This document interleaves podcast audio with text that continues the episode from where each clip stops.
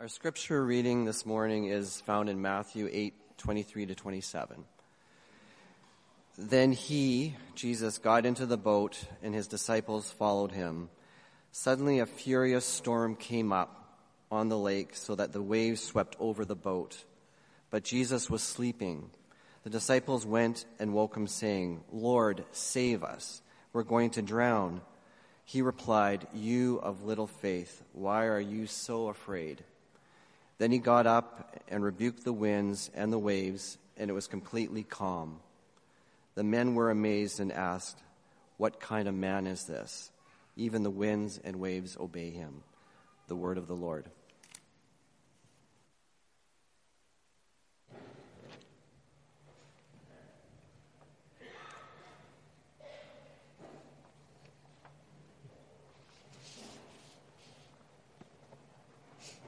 Good morning, TCC. Well, we are in a pre-Easter series called The Jesus I Long to Know. And as I reflected on that title and thought about how I only get to preach once during this series, I was like, what am I going to talk about? And so in praying about it and reflecting on it, I was brought back to this familiar story in Matthew's Gospel of Jesus calming the storms on the Sea of Galilee. Because this morning I want to talk about how Jesus is the one who has authority and power. Jesus is the one who has authority and power. And because of that, he is worthy of our trust. And when we talk about this idea of the Jesus I long to know, I think it's interesting, and I find this for myself, that our walk with Jesus, within it, there is such an amazing invitation for us to come to know Jesus more. That our knowledge of him really on this side of heaven is never going to be sufficient. And that we can just continue to grow in knowing who he is. It's like any good relationship. Any of you who are married, you spend time with your spouse. You get to know them more and more and more. You don't stop getting to know them after a year of marriage and say, "Oh, that's good enough. I know you enough." But it continues. The relationship continues to unfold. And so it is with Jesus. And when I think about this truth of Jesus being one who has power and authority, Jesus being one who calms the storms, it's interesting for myself because I feel like that's something that it's easy for me to know, but there's times where I feel like I don't really know it. It isn't really in my heart. And this story reminds me of an old camp song. Maybe you guys know this old camp song. It's with Jesus in the boat, you can smile at the storm. You guys remember how it goes? With Jesus in the boat, you can smile at the storm. Smile at the storm. No? No one? Come on. Oh, man. It has the fun part. Is that you smile at the storm when you're sailing home. Let's go. Nicole's doing the actions. This is great. Yeah. We have this great camp song. With Jesus in the boat, you can smile at the storm. We have a question for us this morning. Is it true? Is that true? When you're experiencing storms in your own life, when you feel like life is coming at you from every side, do you feel like smiling? Even singing that great old hymn this morning, "It is well with my soul." Maybe a more mature reflection of with Jesus in the boat, you can smile at the storm. But in the midst of life, in the midst of those storms, is it true? Is it well with your soul? We desire to know Jesus as one who is in control. But if we're honest, I think sometimes that can be difficult to do. Because I desire to know Jesus as the calmer of storms. But if I'm honest, when the storms of life come my way, my first reaction isn't always to smile. My first reaction isn't always to be like, "Oh, it's well with my soul." It's all good. There's been various times in my life. I remember when I was in junior high, my family was out on a hike in Canmore. My brother fell 70 feet off a cliff. I was the first responder in the midst of this accident, and for the weeks that followed, man, that felt like a storm. living in a hospital with my family practically, waiting for test results, waiting to hear what the next thing is going to be. It's a storm. And I praise God, my brother is fully recovered. He was here last week. I think he's here this week. Sorry, D. Hey, D. You guys chat with him about that afterwards. I remember my wife and I getting to a point where we decide we want to have kids. We start trying to have kids. Can't get pregnant. Suddenly we get pregnant. We're like, oh, this is it. We're so excited. Only to lose the baby. Coming home from the emergency room, walking in the front door of our apartment, collapsing on the floor in tears. The 5 years that follow, all this infertility stuff, doctors telling us we'll never get pregnant. It's a storm. And I praise God that last week we dedicated our daughter. Total miracle. But we have these storms in our lives. Financial stresses. Unwanted circumstances. That unwanted diagnosis. Watching your children struggle in school. Watching your children struggle to have friends. Dealing with loneliness in your own life. Having difficulties in relationships. I remember how often I've thought in my own life, man, life isn't supposed to be this way. What's with this storm? Life isn't supposed to be this way. Friends, do we know Jesus as being one who's in control? Do we know it? Or is it something that we desire to know that? We might say, I don't quite know that. I really want to know that. I think what that old camp song is trying to get at is that as Jesus walked this earth, he exemplified being one that we can trust. As we read the Gospels, as we learn about the person of Jesus, we see that he is one that we can trust. He is one that is in control. And we need to get to know that side of him more and more and more and more. We need to allow him to show us that side of him, that part of him, over and over and over and over again. So what can we learn this morning by joining Jesus' disciples on this boat in the Sea of Galilee? What do we learn about Jesus from this story? The first thing I noticed when I was reflecting on this is that Jesus does not promise a life free from storms. Jesus does not promise a life free from storms. We read in this passage that when Jesus got into the boat, his disciples followed him. And I love this picture. So we have Jesus saying, okay, it's time to go. And these disciples are like, okay, let's go. And they get in the boat with him. But friends, have you ever thought this? Have you ever thought this reality that, man, if I give my life to Jesus, my life is going to therefore be free of trouble. No trouble, nothing to worry about. I'm not sure about you, but that hasn't worked out for me. And I feel like there's been so many times in my life where I've been sitting on the edge of the boat and the storms are coming and I'm staring off the boat and I'm looking at all the people on the shore. And I'm like, man, I wish I was over there with the people on the shore. I thought being with Jesus was going to be safe. You can almost envy those who aren't following. But here we have the disciples following Jesus onto the boat. And what happens? We keep reading. Behold, there arose a great storm on the sea, so that the boat was being swamped by the waves, but Jesus was asleep. Just because the disciples were with Jesus, they weren't guaranteed comfort. They weren't guaranteed safety in this place. Because here they are with Jesus in the midst of a storm. And we watch this reality play out as we continue to read the Bible. When we look at the early church, we see this community forming that we read about it and we get so excited. There's this radical generosity. There's this people who are they seem to be thriving in relationship with one another, living the life. And that's from Acts 2. We get to Acts chapter 7. One of the members of their church gets stoned.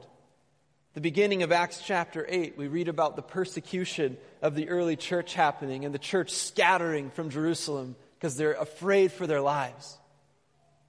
And following Jesus, they found themselves in the midst of a storm. We go on to read about the Apostle Paul when he's writing in 2 Corinthians to the congregation there. He talks to them about his experience following Jesus. He says, I was imprisoned, beaten, shipwrecked, in various states of danger. I experienced sleepless nights. I hungered and I thirst. You read this, like, man, Paul followed Jesus and it was in no way a life free from storms.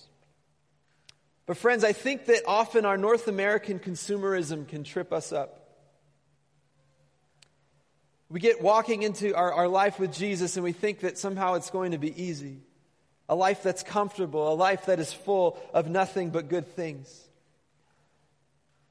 And the problem with these thoughts is that it seeps into our churches. And we think, well, if Jesus is the one who's in control, I shouldn't have to struggle. He's got it all taken care of.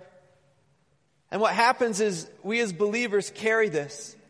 And so when a storm in our life comes, we feel embarrassed about telling someone else about it.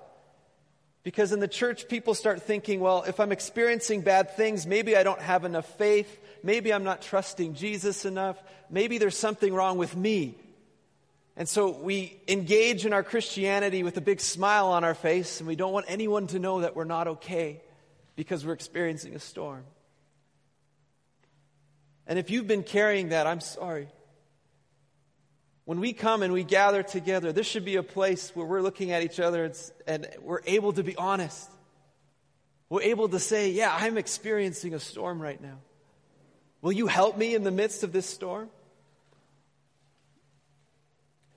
But we've bought into a lie that somehow we're the only one going through a storm, that no one else is experiencing what I'm experiencing. It leads us to places of isolation. Something I love about this story is here we have the disciples in the boat with Jesus together, going through the storm together. So the important thing, though, is, so what do we do now when these storms come? If a life with Jesus, if we know that Jesus is not promising a life free from storms, what do we do when the storms come? We keep reading here in verse 25.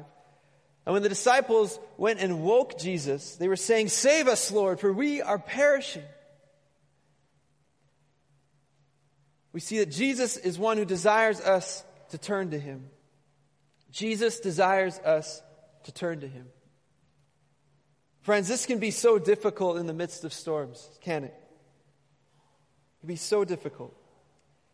The great temptation in the midst of a storm in our lives is to not turn to Jesus.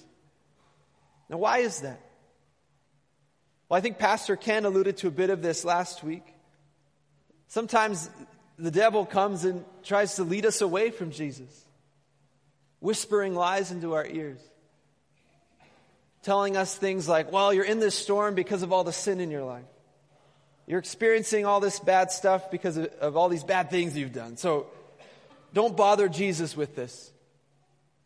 And the enemy comes and does everything he can to try to make us avoid Jesus. If it's not the enemy, sometimes what happens is we end up watching our culture. And we look at the world around us and we ask, well, how is everyone else navigating storms? How are they navigating the same problems I'm facing? And in the midst of trying to figure out how to navigate something by watching how everyone else does it, we end up forgetting Jesus. We don't turn to him. Or maybe for some of us, our own past experiences have postured us for disappointment. And so instead of turning to Jesus, we just leave him at arm's length. And we kind of sit in self-pity and sorrow and shame in the midst of our storm. So whether it's listening to the enemy or following the world around us, the culture around us, or really not dealing with wounds from our past. Whether it's one of those three things, we need to be very careful that these do not lead us into sin. Do not lead us from continuing to walk away from Jesus. Friends, we need to turn to Jesus in the midst of our storms. Because what was Jesus doing? Where was he in the midst of this storm? Well, Jesus is asleep in the boat. And when I was studying this and reading about this, it's funny because if you read four commentaries or four scholars' opinions on why Jesus was sleeping, you'll read four separate opinions, four separate thoughts. And as I thought about this and prayed through it, and I really believe that Jesus was exemplifying trust in the Father. Jesus was exemplifying trust in the Father. He trusted God. He had turned to God. His life was given over to God, so much so that he could sleep in the midst of a storm. And it echoes this beautiful psalm in Psalm 121 that we are familiar with because the beginning of it is that I lift my eyes up to the mountains. Where does my help come from? And that psalm goes on to say that he who watches over Israel neither slumbers nor sleeps. He who watches over Israel neither slumbers nor sleeps. And I love that psalm. And it's something I pray over my daughter when putting her to bed sometimes. There's this reality of, you know what? He who watches over Israel neither slumbers and sleeps. So you can slumber and you can sleep. Because God's got it. God's got it. And that's what Jesus was exemplifying. And so when these storms come, we need to turn to him. Other times, I think a reason we don't turn to Jesus is we wonder what he has to do with the situation. And this is such a funny scenario when you think about it. Because when Jesus called the disciples, what were they doing before they were disciples? They were fishermen. So these were men who were experts of the sea. They knew how to navigate the waters. They knew what to do with the boat. And all of a sudden, they're in a situation where they're turning to the teacher. They're saying, "Teacher, help me. I don't know what to do." It's like, well, you're the fisherman. You should know what to do. You know, this would be similar to a framer asking an electrician for help framing a house. I used to frame houses in Calgary and got my journeyman in carpentry. And I never would have asked an electrician how to frame a house. And I only pick on the electricians because there's a few of them here. But you just wouldn't. I'm the framer. I got this. And here we have the disciples who are fishermen in a situation where they're asking this teacher, this rabbi, to help them navigate the stormy waters. But friends, I think that is exactly what can happen to us. This same reality keeps us from turning to Jesus. I mean, what does Jesus have to do with the storms of my life? How often do we think that? How often, what does Jesus have to do with how my kids are doing in school? What does Jesus have to do with my marriage? What does Jesus have to do with my financial situation? So on and so forth. But the Bible tells us a different story, doesn't it? The Bible tells us a story of a God who provides, of a God who offers peace, of a God who straightens our paths, who works on our hearts to shape our character. The Bible tells us of a God who can heal us, who can deliver us from spiritual opposition, of a God who can calm the anxiety and the depression in our heart. So what does Jesus have to do with the storms in your life? Very much. He has a lot to do with the storms in your life. So we need to look for him. The painter Rembrandt is probably most famously known for his painting in Christian circles of the Return of the Prodigal Son. And if you went into my office, you'd see a painting. You'd see that painting hanging on my wall. But right next to it is another one of his paintings called The Storm on the Sea of Galilee, which is maybe not as well known. But I absolutely love this painting. And I don't know a lot about art. I know next to nothing about art. But when you look at this painting, where are your eyes drawn? It's drawn to the light, isn't it? Well, that's where my eyes are drawn. My eyes are drawn to the light. And where's the light? Rembrandt brilliantly paints the light in this painting on the storm and these waves that are crashing against the boat. And the second question, where's Jesus? Where's Jesus? And you almost have to look for him because Rembrandt puts him in the dark part of the boat. But what an amazing painting. When the storms of life come our way, our temptation is to have our eyes fixed on the waves, fixed on the light part of this painting, and we lose Jesus. We don't look for him. This painting for me invites me to slow down and ask the question, okay, where's Jesus? When the storms of life rage on, when my circumstances are unfavorable, when I'm struggling relationally, slow down, ask the question, where's Jesus? Where's Jesus? Jesus desires that we turn to him. And as we come to him, we have to trust that he will prove himself trustworthy. So this passage teaches us that Jesus does not promise a life free from storms. Jesus desires us to turn to him. And my third observation is that Jesus can be trusted. Jesus can be trusted. And Jesus said to them, this is verse 26, "Why are you afraid, O you of little faith?"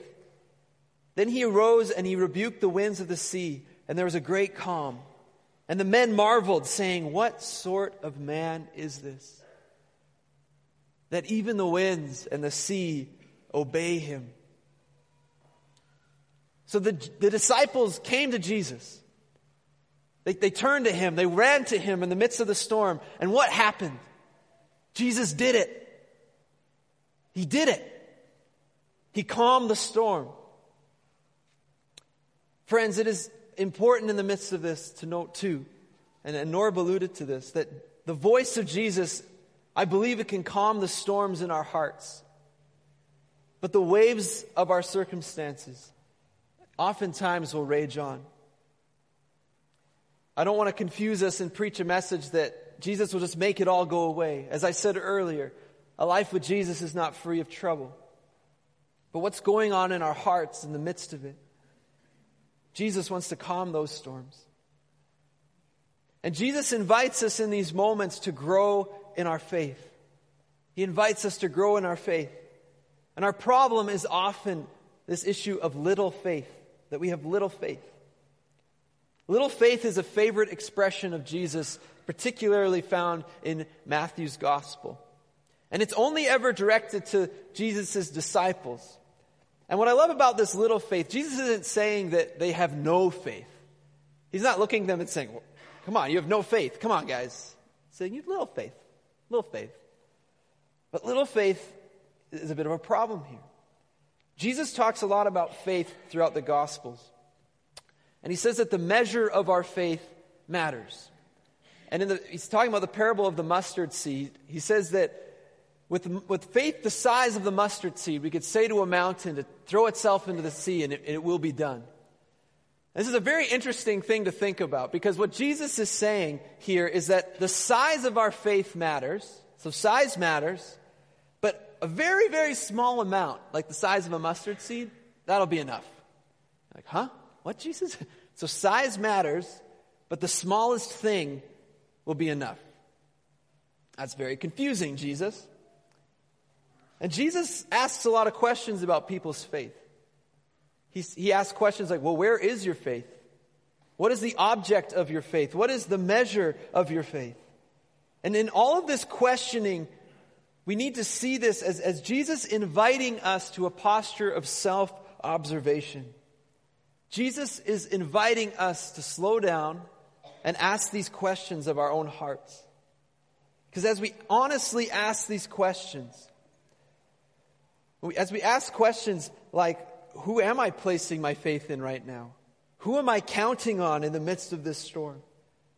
Why do I have all of this anxiety? When we ask these questions honestly, and we choose to be repentant of our misplaced faith, and as we choose to engage in faithfulness, which is walking in what we know Jesus has told us to be true, it leads us to a faithful life, and our faith grows. Like a seed, like a mustard seed. So suddenly that little bit of faith that we've considered, the size of a mustard seed, we've looked at it and we've said, this is the little bit of faith I have. Lord, I need to have more faith. And as we make that declaration, Lord, I need to have more faith, and we walk forward in faithfulness, our faith grows. But here's the problem with little faith. Little faith can hinder our growth, as it can be tainted with fear and anxiety. Well, a faith that is growing is one that trusts Jesus while we engage in faithfulness. And friends, we can do this. We can ask these questions of our faith. We can do this as we recognize that our faith in Jesus is justified. Our faith in Jesus is justified. You know, I love this part of Matthew because we really have to look at all that's surrounding it. Jesus had just preached the Sermon on the Mount, and at the end of Matthew chapter 7, he's concluding that discourse, that teaching time. And it's interesting what they say about him. The people marvel at what Jesus is saying because he was teaching them with one who had authority and not as their scribes. And then we launch into Matthew chapter 8, and it's one kind of story after another. And in the first story, we watch Jesus demonstrate authority over leprosy. And he cleanses these men of leprosy. In chapter 8, verses 5 to 7, Jesus demonstrates authority over sickness as he heals a woman who is sick. In chapter 8, verse 16, Jesus demonstrates authority over a demon, and he gives this person deliverance. What we just read about, verses 23 to 27, Jesus demonstrates authority over the sea. Chapter 9, verses 1 to 8, the story of the man being lowered down through the roof. Jesus demonstrates what? Authority. That he has authority to forgive sins. The end of Matthew chapter 28, Jesus says, "All authority on heaven and on earth has been given unto me. Go therefore and make disciples." This authority thing is a really big deal. You know, have you ever been on the phone with your cell phone provider and you're talking to someone and you've been overbilled, you're trying to sort it out, and the person you're talking to isn't helping you at all? What do you say to them? You ask them a question. "Can I talk to your manager?" You know, that's what we say. "Can I talk to your manager?" And they put us on to their manager, and we realize that their manager doesn't really have authority to do what we want him to do. So we say, "Can I talk to your manager?" And he passes us on. And maybe eventually we can find someone who can do for us what we want them to do. But in that chain of command, authority matters. It's important. Why do we do that? Because we understand that authority matters. Friends, Jesus is one with an incredible amount of authority. Matthew's been demonstrating that for us in his gospel. When Jesus spoke and he calmed these waters, when he stilled the storm, he demonstrated authority over the winds and the sea. So do you see how faith and authority come together? We can be faithful in following Jesus because he has proven himself to be one that we can trust.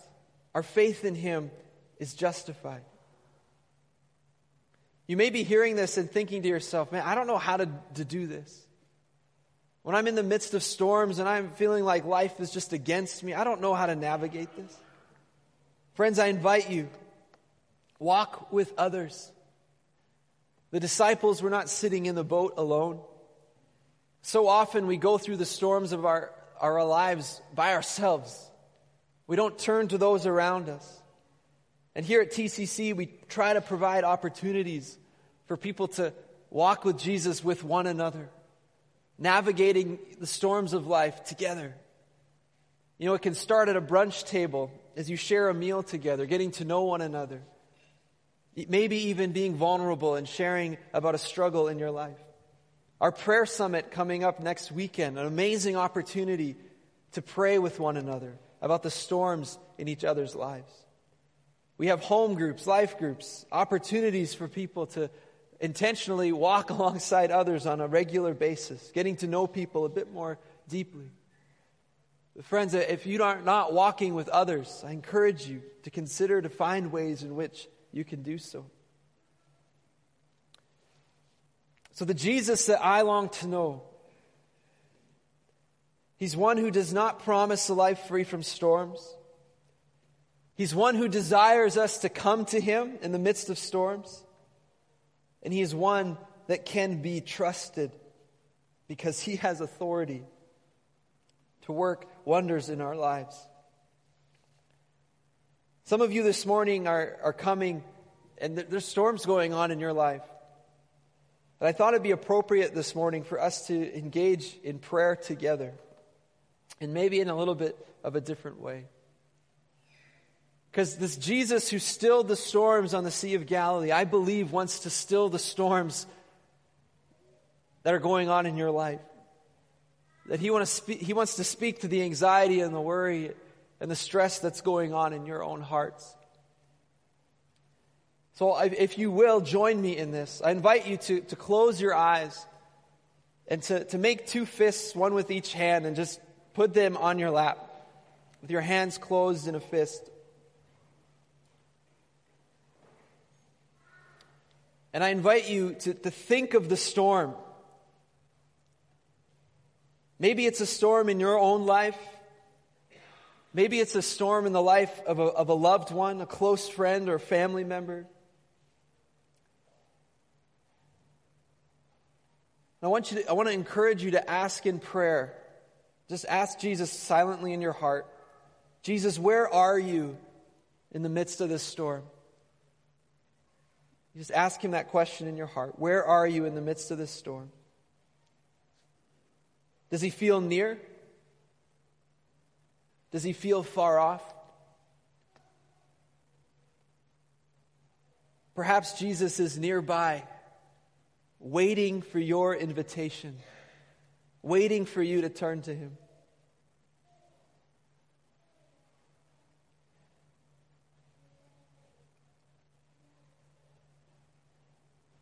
Now I want you to take a moment to express to Jesus a way that your thinking needs to be corrected. Maybe you've been listening to the lies of the enemy. Maybe you've been watching the world around you, dealing with a storm in a certain way, and you've been trying really hard to engage in the storm in the same way. Maybe there's past hurts in your life that are keeping you from trusting Jesus. Whatever it is, just confess that to him. And you could just simply pray, Jesus, I have trouble trusting you because... And you can just say what it is. I have trouble trusting you because.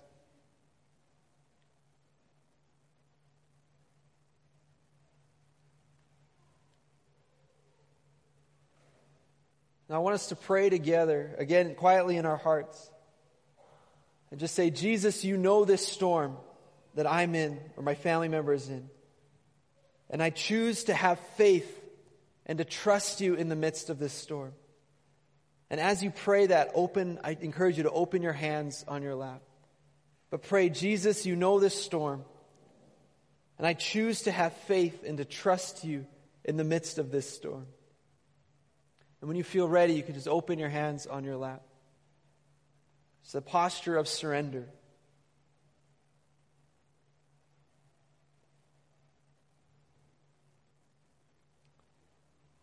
And now that we've done that, I want you to ask Jesus this one more question. Jesus, what would it look like for me to trust you more in this situation? What would it look like for me to trust you more in this situation?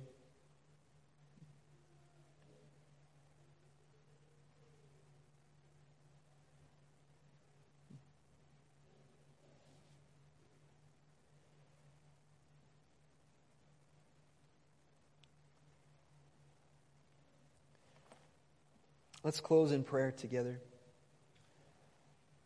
Lord Jesus, we thank you. Lord, I thank you that you are interested in calming the storms in our lives.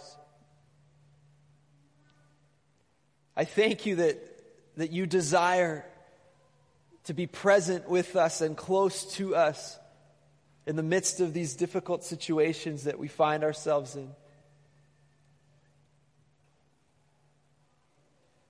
And Father, we thank you for what we can read about that happened almost 2,000 years ago.